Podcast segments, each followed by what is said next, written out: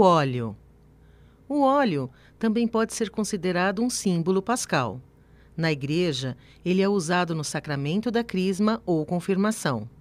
Quando adolescentes, recebemos esse sacramento para confirmar as promessas feitas por nossos pais e padrinhos no batismo.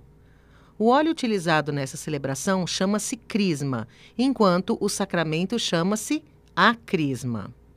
É também empregado no sacramento da unção dos enfermos para fortalecer o espírito dos doentes e levá-los à cura, e ainda no sacramento da ordem.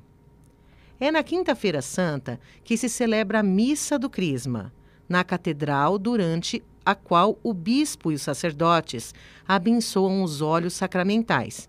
O crisma, um óleo misturado com perfumes que simboliza o dom do Espírito Santo o óleo para os catecúmenos e o óleo para os enfermos, sinal da força libertadora do mal, que sustenta o espírito nas ocasiões de doença.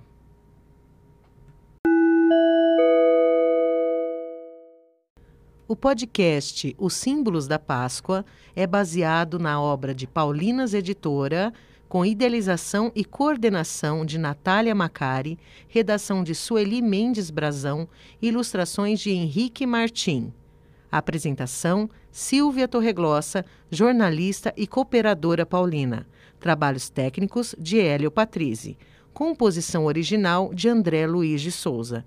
Um agradecimento especial à Faculdade de Jornalismo Ayanguera Campos Santana.